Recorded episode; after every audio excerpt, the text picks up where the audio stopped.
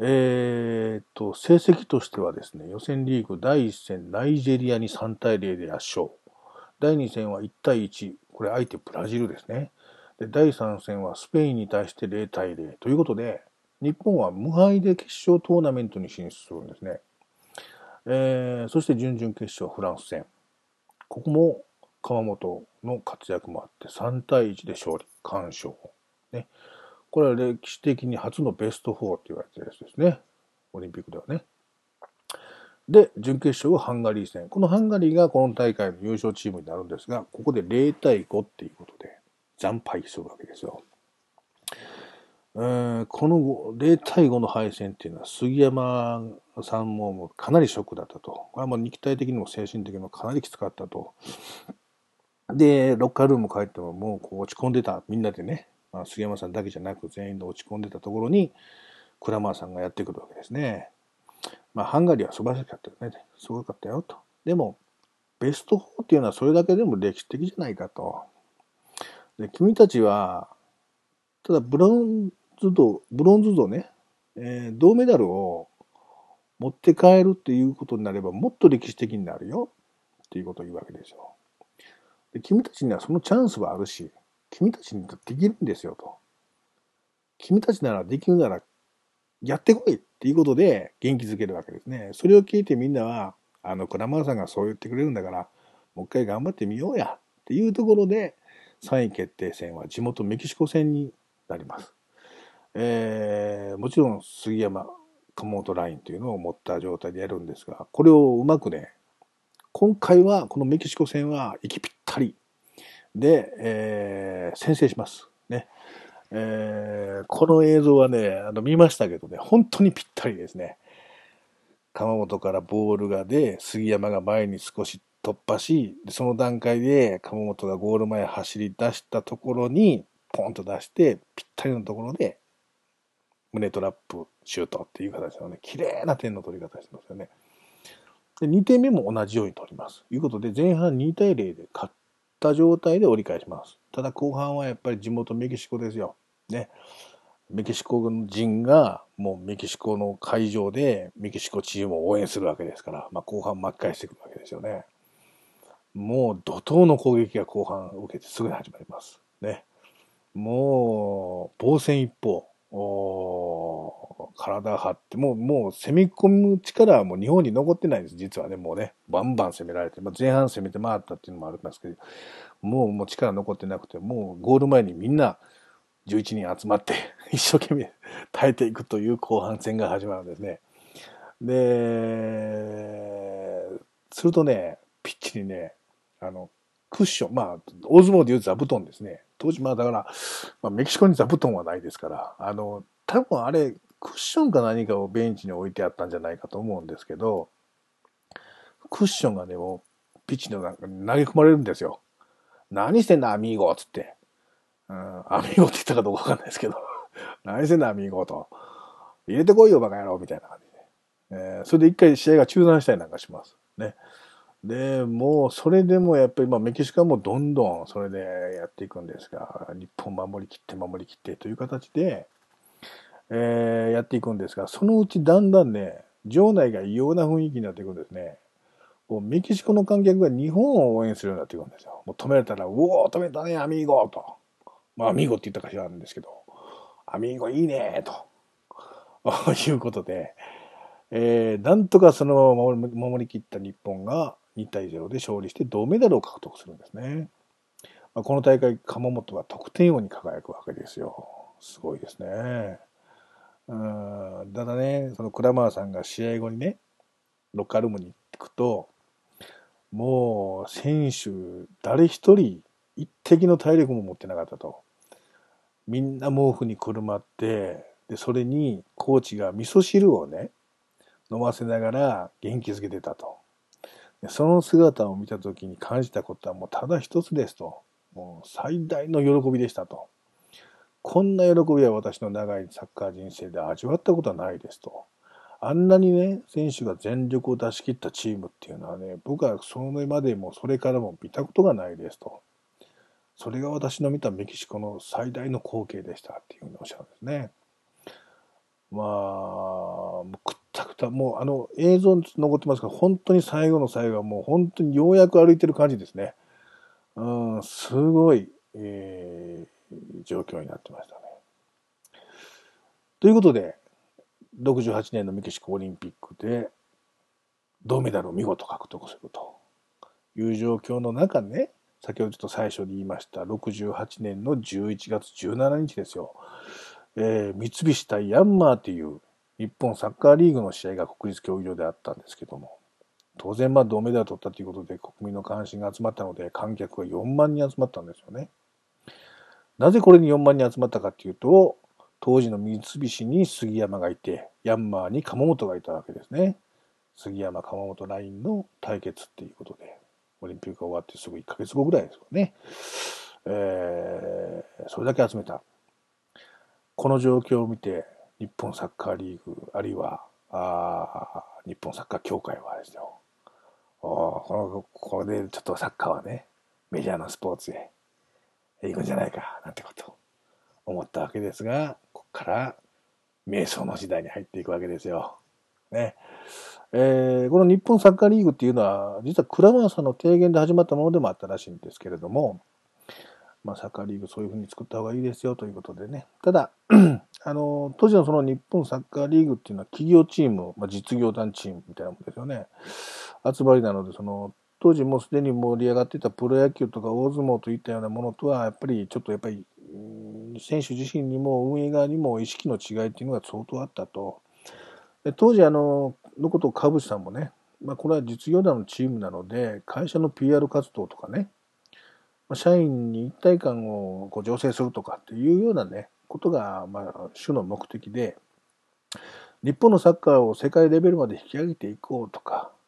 アジアの中でトップのレベルを作ろうとかっていう考えは、まあ、なくはなかったんだろうけれども、そういうところまで必要とは感じていなかったと、振り返っておっしゃってます。当然そうでしょうな。で、サッカー協会は、あ結局、クラマーのサッカーの教えっていうのを教え、広めたいので、教材のフィルムなんかも作るんですけど、まあ、そういうのもあんまり普及せずですよ。えー、結局、この日本サッカーリーグ4万人集めるんですけど、まあ、潮を引くように観客はどんどんどんどん減っていって、ほとんど観客がいない状態でまた戻ってしまうと。いうんですね。で、70年代に入ると、うん、もうオリンピックを見てた世代がサッカーをしているという状況ではなくなってくるんですよね。ただ、一つ大きな転機、これもあるんですけど、70年でメキシコワールドカップっていうのがあって、それをですね、その1年間にわたってテレビでずっと放送することになったらしいんですね。で、それを、まあ、見た世代、例えば木村和志、柱谷哲司っていうのはそのあたりなんですけど、いうのは、その、まあ見たこともないようなテクニックとかも圧倒的なスピード、画面で躍動するペレっていうのはもうヒーローで、うん、これはすごいななんて言って真似したりとかっていうのはしてたみたいですね。ただあの、まあ、日本サッカーリーグの方にもですね、もう一つ大きな波があって、日系ブラジル人の選手が、あ加入していきます。ね。まあ、実業団ですから、ブラジルに工場を持つ企業なんかが、まあ、真似できて加入させるわけですけれども、ネルソン吉村とか、あジョージ小林ですね。昔、ジョージ高野っていうプロレスラーいましたね。僕結構好きでしたけどね。関係ないですね。後に覆面かぶって雑魚ぐらいになりますけどね。あまり関係ないですかね。えー、その当時はジョージ小林。そしてですよ、皆さんご存知、セルジオ・エチゴが来るわけです、ここで。えー、当時古川電工の選手だった奥寺康彦さんはね、当時のことをこんな風にですね、テクニックとかボール扱いなんかっていうのはもう上手すぎて、彼らが一人二人入るとチームにね、もう試合ができちゃうんだと。でこうなってくるとサッカー自体がもう変わってきますよね、と。で、まあこれインタビュー映像があるんですけど、じゃあ、奥出さんそれ見てやりたいと思いませんでしたか？って聞かれた奥出さんは、いや、僕には向いてなかったんですよと。うん。ああいうことは幼い時からやらないと身につかなくて、成人になってからやろうと思っても、それは無理なんですということをおっしゃるんですね。うん、セルジオ・エチゴっていうやつですね。えー、まあ、日本代表については辛辣な、大体否定的なことしか言わない。今でもですね、方ですけれども、でも当時のセルジオ・エチゴっていうのはもう、当時のサッカー少年にしてみたら、憧れの的で、その、木村和志さんなんかはね、その多彩な足さばきを見たいがために競技場まで見に行ってたと。もう自由な発想で何でもありの、その、やり方っていうのはね、こんなことしていいの？っていう感じで見てましたと。んですよね。で、セルジオイチゴはまあ引退後、その全国で、日本全国でサッカー教室みたいなのを開くんですね。セルジオイチゴのサッカー教室みたいなね。えー、全国でこのサッカー教室を受講したのが、受講したそのサッカー少年の数っていうのはね、えー、延べ50万人って言われてます。すごいですよね。で、まあもう理論とかそんなのじゃなくて、もう楽しさを、もうとにかく楽しさを教えていったと。そのテクニックの楽しさですよね。で、その教室に通ってたのが橋谷哲司ですね。後に日本代表のキャプテンになりますけども。彼がその、講師の後ね、そのテクニックを一つ教えてもらうらしいんですよ。そのフェイントみたいなやつですね。フェイントっていうのは、まあ、その、だ、騙すというか。でそれをまあ教えてもらって、えー、学校に行って、あるいはサッカーやってるところに行って、やって実践してみて引っかかってる、わ、引っかかったって喜んでやってたと。ね、いうような形で。とにかくそういうテクニックが楽しくて楽しくてしょうがなかったと。で、まあ、個人の技術っていうところでいくと、日本のサッカーの育成どころで有名なのが静岡の清水区、ね、清水 FC なんかもありますけど、まあ、あの、うん、ここはもう昔から個人の力を伸ばしていくっていう方針。で、サッカーを広めていく、あるいは教育していく、育成するっていう形。で、ここはあの、先進的にその海外遠征っていうのも結構やってたみたいですし、72年にはですね、そのブラジルのペレも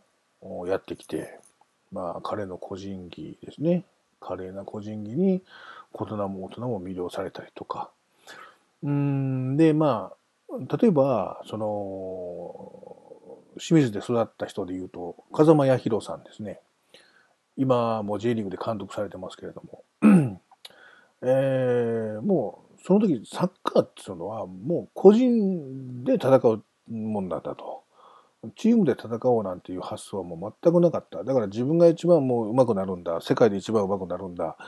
俺のチームとお前のチームでやるんだみたいなところの話で全然チームとしての感覚はなかったというのを振り返って言ってますし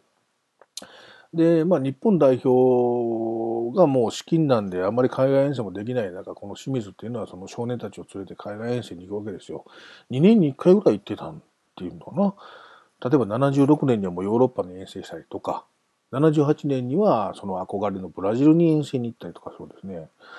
この78年のブラジル遠征に行ってたのが当時中学校1年生の堀池匠さんですね。今も解説をやってますよね。えー、で先輩方がまあ前座の試合をするらしいんですね。10万人の観衆の前で。まあ、その雰囲気もすごかったし、当然ブラジルの選手の個人技っていうのもものすごいという中で、清水も頑張って0対1で敗戦するんですよね。ただね、そのやってた選手、あるいはその堀池さんも含めてですけど、その時のことをこう、遠征日誌みたいなのでこう、感想文を書いてるんですけど、その中には、いや、その雰囲気もすごいし、個人技もすごい。すごいんやけど、何かが違うということをいっぱい書いてあるわけですよ。何かが違う。えー、ブラジルの選手は、個人技もそうやってすごいんだけど、とにかくゴールを目指し切り込んでいく。で僕たちはどうかっていうと、周りでパスを回すと。っていうことで、基本的なことができてないんじゃないかっていうことを少年たちは書いてるんですね。もう気づいたんですよ、多分そこでね、身をもって。プライオリティって何なのかって。ゴールを目指すんでしょと。サッカーはゴールするスポーツでしょと。個人技じゃないよねっていうとこ気づくんですが、まあ、そうは言ってもですよ、そういう流れの中、あんまり深く考える暇もなく、日本のサッカーっていうのはブラジル色にどんどん染まっていくわけです。70年代ですね。えー、ここで躍進するのが読売クラブという、ラモスを中心にしたチームですね。これはまあ日本の最初の本格的なクラブチームと言われてますけれども、まあ、当時中学生で そのクラブに所属した津波さんですね。今も解説者。なんかは、まあ、寮に住んでるラモンさんが練習中にプルッと遊びに来てくれると。そこでもうテクニックまた見せてくれて、すごいもう、夢のような環境だったと言ってます。あるいはその、読売クラブだけじゃなく、うん当時日産自動車に所属してた、えー、金田信俊さん。これは作家解説者ですね。うん、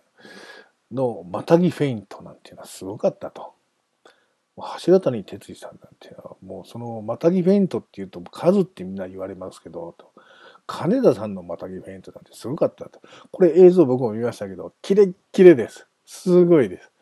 止められないんですと、ボール触れないし止められないんですということを当時振り返って橋田さんおっしゃいますね。こんな日本人いるんだな、つってね。とにかくだからブラジル色にぐーまあ、個人技っていうところですよね。にずっとこう、系統していくんですね、日本のサッカーが。で、えー、70年代から80年代かけてっていうところっていうのはやっぱりサッカー選手っていうのはやっぱりテレビ画面のそういうワールドカップの映像とか、まあ、ペレとかも含めてですけど、そういう光り輝くその舞台に夢中になっていくわけですよ。で、まだ日本にプロがないですから、ただひたすらその個人技を磨くということしか、まあ、できなかったというか、そこに喜びを求めていったということなのかもわかんないですね。ここはやっぱり大きな70年代、80年代前半までのところのね、日本のサッカーの、まあ、ある意味停滞、ある意味必要だったかもしれないっていうところの年代まあ、ここからどうなっていくかっていうと、日本代表はね、まあ、これ読み上げるのも悲惨な状態ですけど、72年ミュンヘンオリンピックは予選敗退。74年西ドイツワールドカップも予選敗退。76年モントリオール五輪予選敗退。78年アルゼンチンワールドカップも予選敗退。82年スペインワールドカップ予選敗退。84年ロサンゼルスオリンピック予選敗退。勝てない。なぜ日本が勝てないのか。っていうことですよ。まあ、ここまで話すると大体皆さん想像はつくと思いますよ。なぜ勝てないのか。ね。えー、まあ当時、えー、海外に出てね、日本の選手が海外に出て、日本に何が足りないのかっていうのがはっきり見えたっていう人もいるわけですよ。それが先ほどちょっと話してた奥寺康彦さんですね。彼は78年にドイツブンデスリーガで初めて、日本人として初めてプロサッカー選手になるんですけれども、この時にやっぱり日本人はその、個人技、個々の技術っていうのはやっぱりうまいんやけども、チームとしてになるとそれが出せない。チームになった時にその個々の良さを発揮できないし、引き出し合えないということを感じるわけですよ。結局サッカーはチームであって、どう攻めるかどう守るか、ああいうことがもう相当当時の日本は遅れていたというんですね。あるいは外から見たっていう話で言うと、もう54年にワールドカップに出たことがある韓国はどう見てたかというとですよ、日本のサッカーやっぱり隔たりがあるなというふうに見てたと。当時韓国の代表選手のチャ・ブンクンさんっていう方がね、その時の様子を語るんですが、日本はすごく、とても強くブラジルからの影響を受けているなというのを感じてましたと。現在の日本代表も中盤の選手は華麗なプレーをするんですが、試合は相手がいるものなのですと。うん、気持ちの部分で相手に圧倒されたり技術を生かせなければ意味がないんだと。いうことをね、ぐさっと言われるわけですよ。うん、ごもっともですと。いうことですよ。そうですね、と。ね。ただ、あの、そうは言っても、そういう状況なんか85年の日本代表はですね、初めてメキシコワールドカップのアジア最終予選まで勝ち上がることができたんです。で、相手はまた韓国です、そのね。えー、2点を取られて、えー、木村和志さんのフリーキックで1点を返すんですが、そのまま1対2で敗戦と。このフリーキックは伝説のフリーキックって後に言われてますけれどもね、ちょっと長い距離から蹴ったフリーキックが入るんですけど、あまりにもワールドカップは遠いと。当時のことを木村和さんが言うには、もう雲の上のワールドカップと。わしらの時はやっとその扉に手がやっと届いたぐらい。扉に手は届いたけども、もう重くて開けられないという状況だったということを表現してますよね。うん、ところがね、そんな日本代表にね、やがてね、うん強烈な個性が加わるわけですね。先ほど話した清水で育ち、ブラジルでプロになった三浦和義ですよ。ね、三浦和。三浦和馬じゃないですよ。三浦和。和義。ね。そして同タイミングで、同じタイミングで、ラモス・ルイがブラジルから帰化をするわけですね。カズとラモスが日本代表に入るんだと。ここでしつこつ高まるんです、期待がね。日本代表強くなるんじゃないの？ですが、すぐにはやっぱり勝てなかった。当時のことを橋田谷さんはなぜ勝てないのか分からなかったって言います。自分が代表に入っても分からなかった。あ自分たちが下手なんだと理解するしかなかったもんねと。うん、でも個人技は高かったですよと。でそれがまあまともに1対1の勝負してそれを潰されたらもうあと、うん、立て直すことはできない。うーんということなんだ。ただでも強い個性がまとまりさえすれば日本代表もやがて強くなるんじゃないのかそういう代表が作れるんじゃないのか？と。ね。だけどもこの個性の強い自己主張が強い彼らをどうやってまとればいいんだというのがサッカー協会のテーマになったわけですね。そこで92年、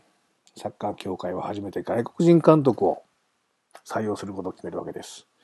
当時45歳のオランダ人、ハンス・オフトですね。オフト監督。川淵さんがなぜオフトを選んだかということを説明します。監督は相当カリスマ性がないと無理だろうなと思ったと、このチームは。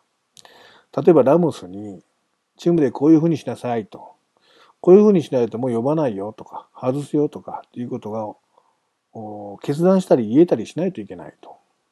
これはプロとしては当たり前のことなんだけれども、日本人にはちょっと難しいだろうと。まだ日本にプロはなかったしということでね。プロの監督っていうのがいなかったので、プロの監督を外国人に求めたということを言ってるわけですよ。ハンス・オフトさんですね。えー、彼今もね、最初に参加した時の練習ノートっていうのを大事に保管されてましてね、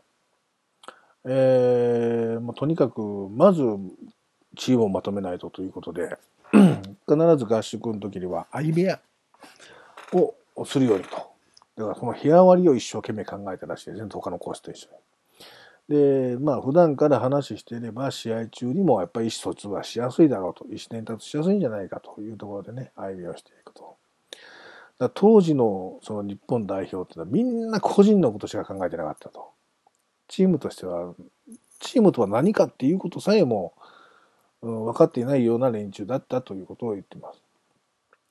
で、だけど、個々の力をうまく組み合わせると、チームのレベルっていうのは、これは上がっていくねというのは確実に考えたというふうに言ってますよね。うん。その個性あふれるチームのキャプテンには橋田谷ですよ。キャプテン大変ですよね。こういうのはね。まあ、橋谷さんはキャプテンやってくれって聞いた時には最初喜んだらしいんですよ。うわ日本代表でキャプテンできるってすごいなと。おやったーんと思ったけど、もうほんの数秒後に、そのラモスとかカズの顔が頭に浮かんで、ゾッとしたって言いますよね。これまとめれんのかと、いうことでね。まあ、ただ、まあ、代表キャプテンということで頑張っていこうということで、オフト監督が初めて招集した練習が始まるわけです。そこで、えー、ラモスはですね、オフト監督から言われたことにカチンとくるわけですね。えー、ラモスが言うには、えー、ラモスとカズに自由を与えないよと。君たちの代表チームではないんだということを言われたって言うんですよね。もうなんだこの人。なんだあんたと。いうふうにカチンときたと。ピッチの中でやってるのは私だと。ピッチの中の監督は私だとか言って。まあ、ラモスさんらしいといえばらしい。えー、お茶漬けやろうかみたいな話ですよね。日本人だなみたいな。ああいうふうにしてもそっから亀裂が走るわけですよ。でまあそのことをオフトさんに聞くと、オフトさんはそれはもう通訳の行き違いじゃないかっていうことで笑うんですけどね。まあ、日本代表は国のチームだし、個人のチームではないと。すなわち個人の技術があるんだったら、それをチームのために生かすべきだよということを言ったんだと。特にラモスみたいなクリエイティブな選手はチーム全体を見る必要があるし、え決して自由であるわけではなくて、他の選手に対しての責任もあると、いうことを伝えたかったんだけども、まあ、亀裂はここでパクッと生じるわけですよ。でね、ラモスはね、まあ、それがあったからという形かどうかっていうのはまあ微妙ですけども、まあ、練習方法から何からもう不満たらたらなわけです。基本の反復練習の単調さ。何よりも彼が一番ブチ切れたっていうのは、練習中そうやってる時に、何か問題があった時に、指笛で練習を止めるんですね、オフトさんは。ピピッつってね。ピヒューユーっていう感じで。で、指導する。で、再開する。で、また問題ある。ピピューってヒューユー。これにね、ラモスが激怒したわけだ。俺はお前の犬じゃないぞって言ってね。怒るわけですよ。おい、通訳したかいと、通訳。ふざけんな、お前。笛持てばかやろ、みたいな。いうことをね、本当に言ってたらしいです。で、まあ、そういう、なんか言ってくるので、大田さんも、おい、ルイなんか言ってんのか？って、あ、言ってますよ、私、言ってますよ。通訳言ってこい、お前。みたいな。そんな状態でやっていくんですね。まあ、非常によろしくない状況ではあるんですが、でも他の選手はどうかっていうと、このオフとの練習にちょっと手応えを感じていくんですね。で、代表招集の1週間後、国際試合するわけですよ。相手アルゼンチンですよ。ね。橋渡には思いました。アルゼンチンとサッカーなんてできるわけないよ、多分と。サッカーにならないだろうと。うん、思ってたんですけど、まあ、試合が始まってみると、パスがポンポン繋がるらしいんです。4つ5つ繋がっていくというのを見て、あ、あれ、サッカーなってるやんと。いうこともね、あって、ちょっとオフトがややろうとしてることって合ってんじゃないのっていうの。まあ、橋渡だけじゃなくて他の選手も思ってくるわけですよ。その3ヶ月後はね、韓国戦をやります。ね。韓国戦で、同じようにやっていくわけですけども、まあ、パスが繋がっていく、パス回しがどんどんやっていける。その時のことを津波さんは、もう初めての経験だって言います。韓国の選手が、その日本のパス回しにもうぜいぜいハーハー言い出して、後半は。足が止まっていく。それに、を見てると、やっぱりや、俺たちがやろうとしてることは間違ってないなというふうに感じていくわけですよね。こんなの初めてこんな風に日本ができんのかと。で、この試合、韓国戦、試合はね、PK で勝つんですよね、日本が。うーん、いうこともあって、まあ多くの選手は、オフトのもとで自信を取り戻した。やれるんじゃないか、俺たち。オフトのもとで、ということでね。中山ゴンちゃんなんかも言うわけですよ。たとえ PK でも勝ってよかった、この試合が、と。負けてたらそこまでの自信はなかったかもしれないと。しかも相手が韓国っていう部分もあって、これは俺たちやれるよ、というふうに思ったっていうんでしょうね。そこで、ここまで来てですよ。いよいよ橋渡には動かないといけないわけですよ。ラモスの説得っていう最後の仕事をしないといけないね。彼はもう心臓バクバク。なんて言おうかなって思いながら、ラモスのもとに行って、根性を決めて言います。ラモスさんもちゃんと代表に入ってくださいと。ね。もうみんなオフトのことを信じてやっていこうということになってるんですと。もしラモスさんが嫌だと言うならもう代表自ら辞退してくれということを言うわけですね。よく言いましたね。素晴らしい。僕はラモスさん一人を守るんではなくて、キャプテンとしてチームのみんなを守るんだと。あいうことをね、あ言い切るわけですよ。もうこれ以上代表の中で、こいつのサッカー嫌だとか、オフトのことですね。もう何ヶ月も来てるのに、うんそんな風に言ったりするんであれば、もう自ら辞退してくれと。根性を決めて言うわけですね。その様子、言われた時のことをラモスは振り返って言いますよ。ね。そこまで日本代表のためにね、考えて行動する橋渡を見てと、彼にやっぱり迷惑かけられないなというふうに思ったと。で、それと自分の力を必要としてくれているということも感じたし、一緒にワールドカップに行きたいっていうことも感じたと。だからそれはもうそうなってくると、もう自分のラモス自身の考え方、態度を変えるしかないと思ったと。今でも、その時もそうだけど、今でも橋渡りには感謝してるなんてことをね、言ってますよね。いうことで、ラモスの説得もできて、92年11月アジアカップ、ね、えー、があるわけですね。これでアジアチャンピオンになるわけです。ね。えー、まあ、子があって、個の技術があって、それが一致団結する組織があって、うん、まとまっていけば結果が出たということになるんじゃないかなと思うんですよね。で、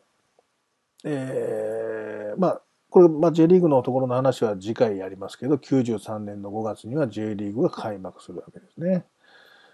日本のサッカーがぐっと急成長していく、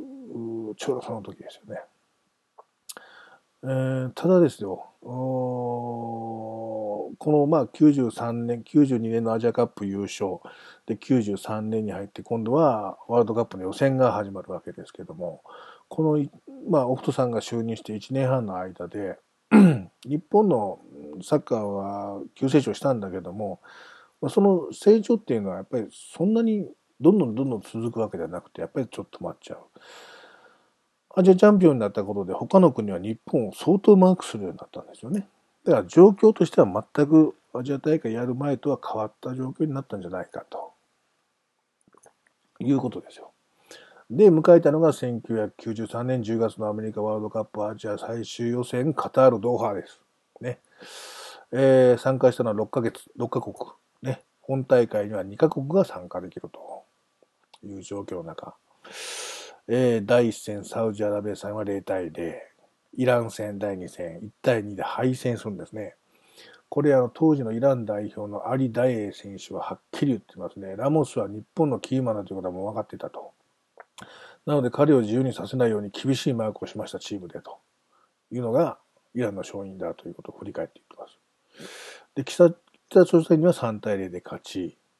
うん、韓国戦には1対0で勝つんですね、その後ね。最大の宿敵韓国に苦戦はしながらも1対0で勝てた。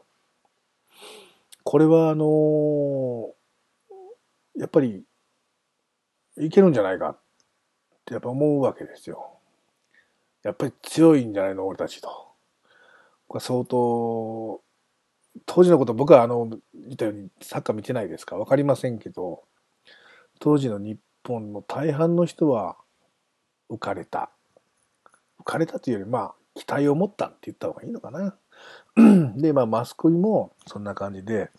試合後のインタビューがでですね、監督インタビューですね、これでアメリカ見えましたね、なんていうことを聞くわけですね。でオフトはそれ何て答えるかって、いやいや、アメリカはまだまだ遠い彼方ですよ、という答えをするんですけども、それを、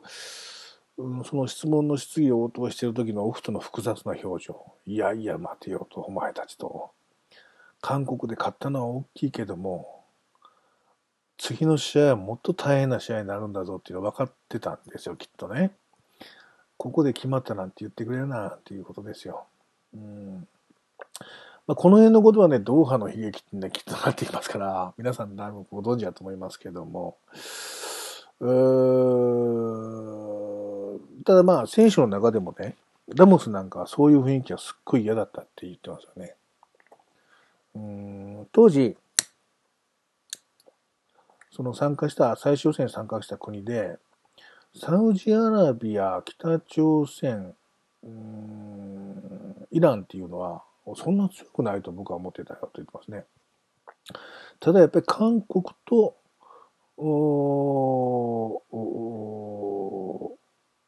えー、韓国、そうですね、韓国はまあ強かったのは強かったんだけれども、えー、まあ、最終戦残ってる相手に対しても、やっぱり、ちょっと強いよと思ってたよと、イラクに関してはね。だから、この韓国で勝ったことでどうこうということは全く思えなかったのにというのは言ってましたよね。いうことで迎えたのがまあそのイラク戦ですよ。ね。10月28日、93年の10月28日、ワールドカップまであと1勝というところまで来るんですが、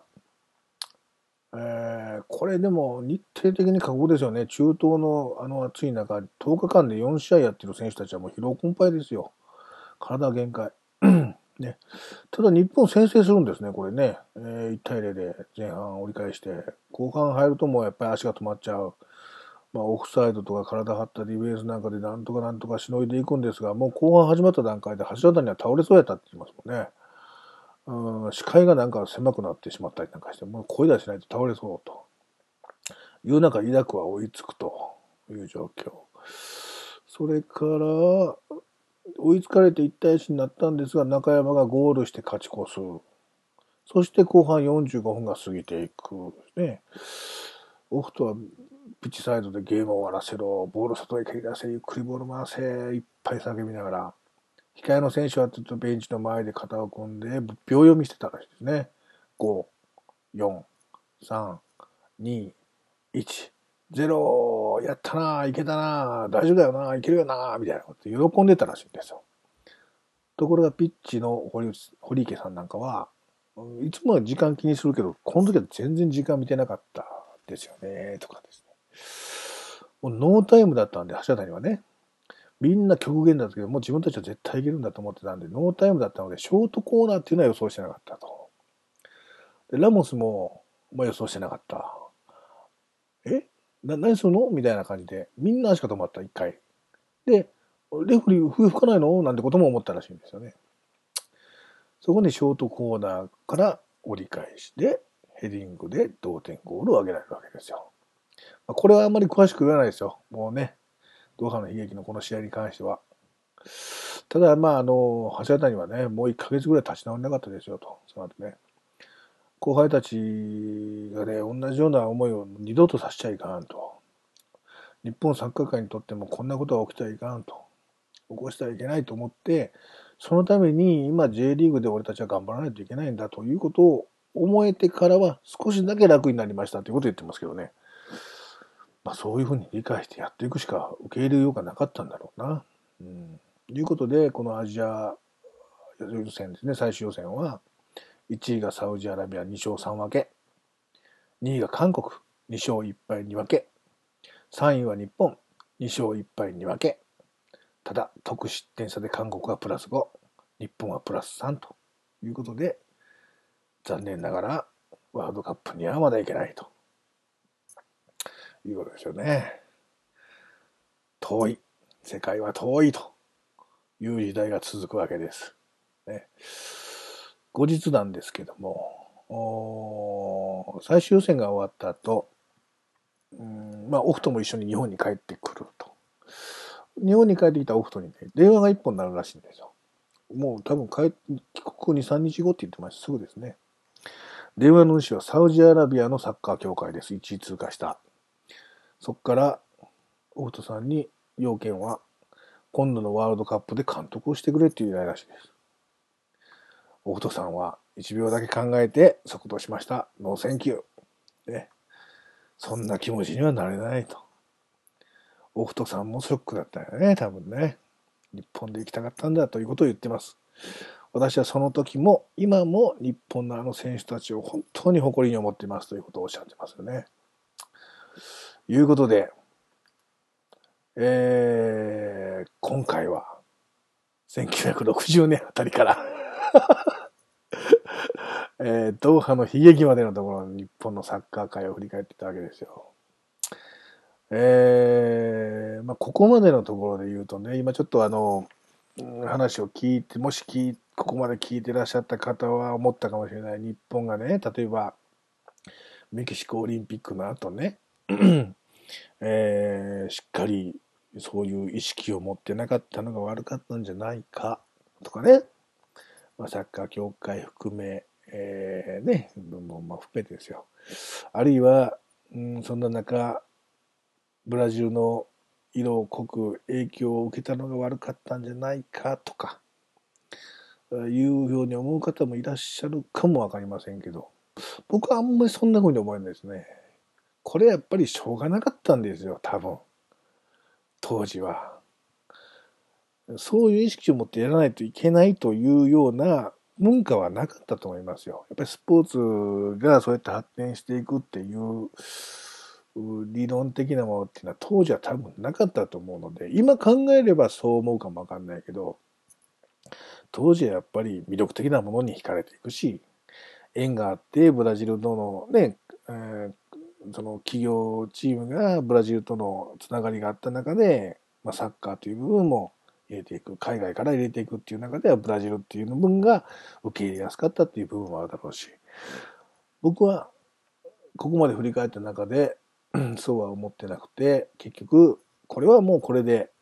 良かったんだ。だからアジアチャンピオンまで取れたんだと。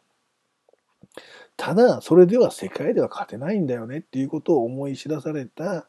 多分ドーハの悲劇だったんじゃないかなと。この力と組織を結集させれば強くなる。当時の日本代表だったら強くなったんだろうけども、その強さっていうのは、ワールドカップまで行くというような強さにまではなってなかったと。もう一つ何かいるよねっていうところの話だったんじゃないかなと思うんですよね。うん、そのもう一つって何なんだろう？どうやったら強くなるんだろうというようなところの話が第2回になるわけですけども。さあ皆さんの感想をお待ちしております。長かったと。お前の話長かったよという方もたくさんいらっしゃるとは思いますけれどもね。でもね、あの、まあ、僕は実際これずっとこういう形でね、うん、振り返っていって、日本のサッカーがどうやって歩んでいったのか、まあ、ある程度結論が出たわけですよ。このブラジルの敗戦もどういうものなのかっていうことや、まあ、これはまあ3回の時にお話ししますから、ずっと見ていった中でね、やっぱりね、言えることとしては、僕はサッカーは基本的には、日本のサッカーですよ。日本のサッカーは進歩し続けている。ということです。で、結論めいたことで言うと、うん、一大会一大会にはそれぞれの課題やあ問題、いい点悪い点、うん、もちろんあるわけで、それに対して結果が出る。その結果に対して落胆や歓喜があるわけですけれども、それだけではなく、やっぱり長いスパンで見ていくべきものが代表チームなんだろうと、うん、いうふうなうん、感じを受けてるんですよね。で、まあ、今現在、アギーレ監督が日本代表をやってます。今度また試合がありますけれどもね、代表がまた招集されてますのでね、そういう試合はやっぱり僕はずっと見ていこうと思うし、えー、まあその2回目、3回目、今後この後ワールドカップに出ていく日本がどうなのか、そしてその中でそのさらにもう一つ、さらに上でやっていった日本代表チームがどういうふうにやっていったのか、いうとこの話をしていこうと思いますけども。今日はまあ昔のところ、まあ、基礎ですよね。デッドマール・クラマーさんから始まり、えー、ずっと来てオフトまで来た、あまあ空白、成績的には空白の時間があったけども、これは必要な時間だったんじゃないかと僕は思ってるんですよね。それがあっての、うん、今の日本代表というのをぜひ見てもらいたいなというふうに思いますよ。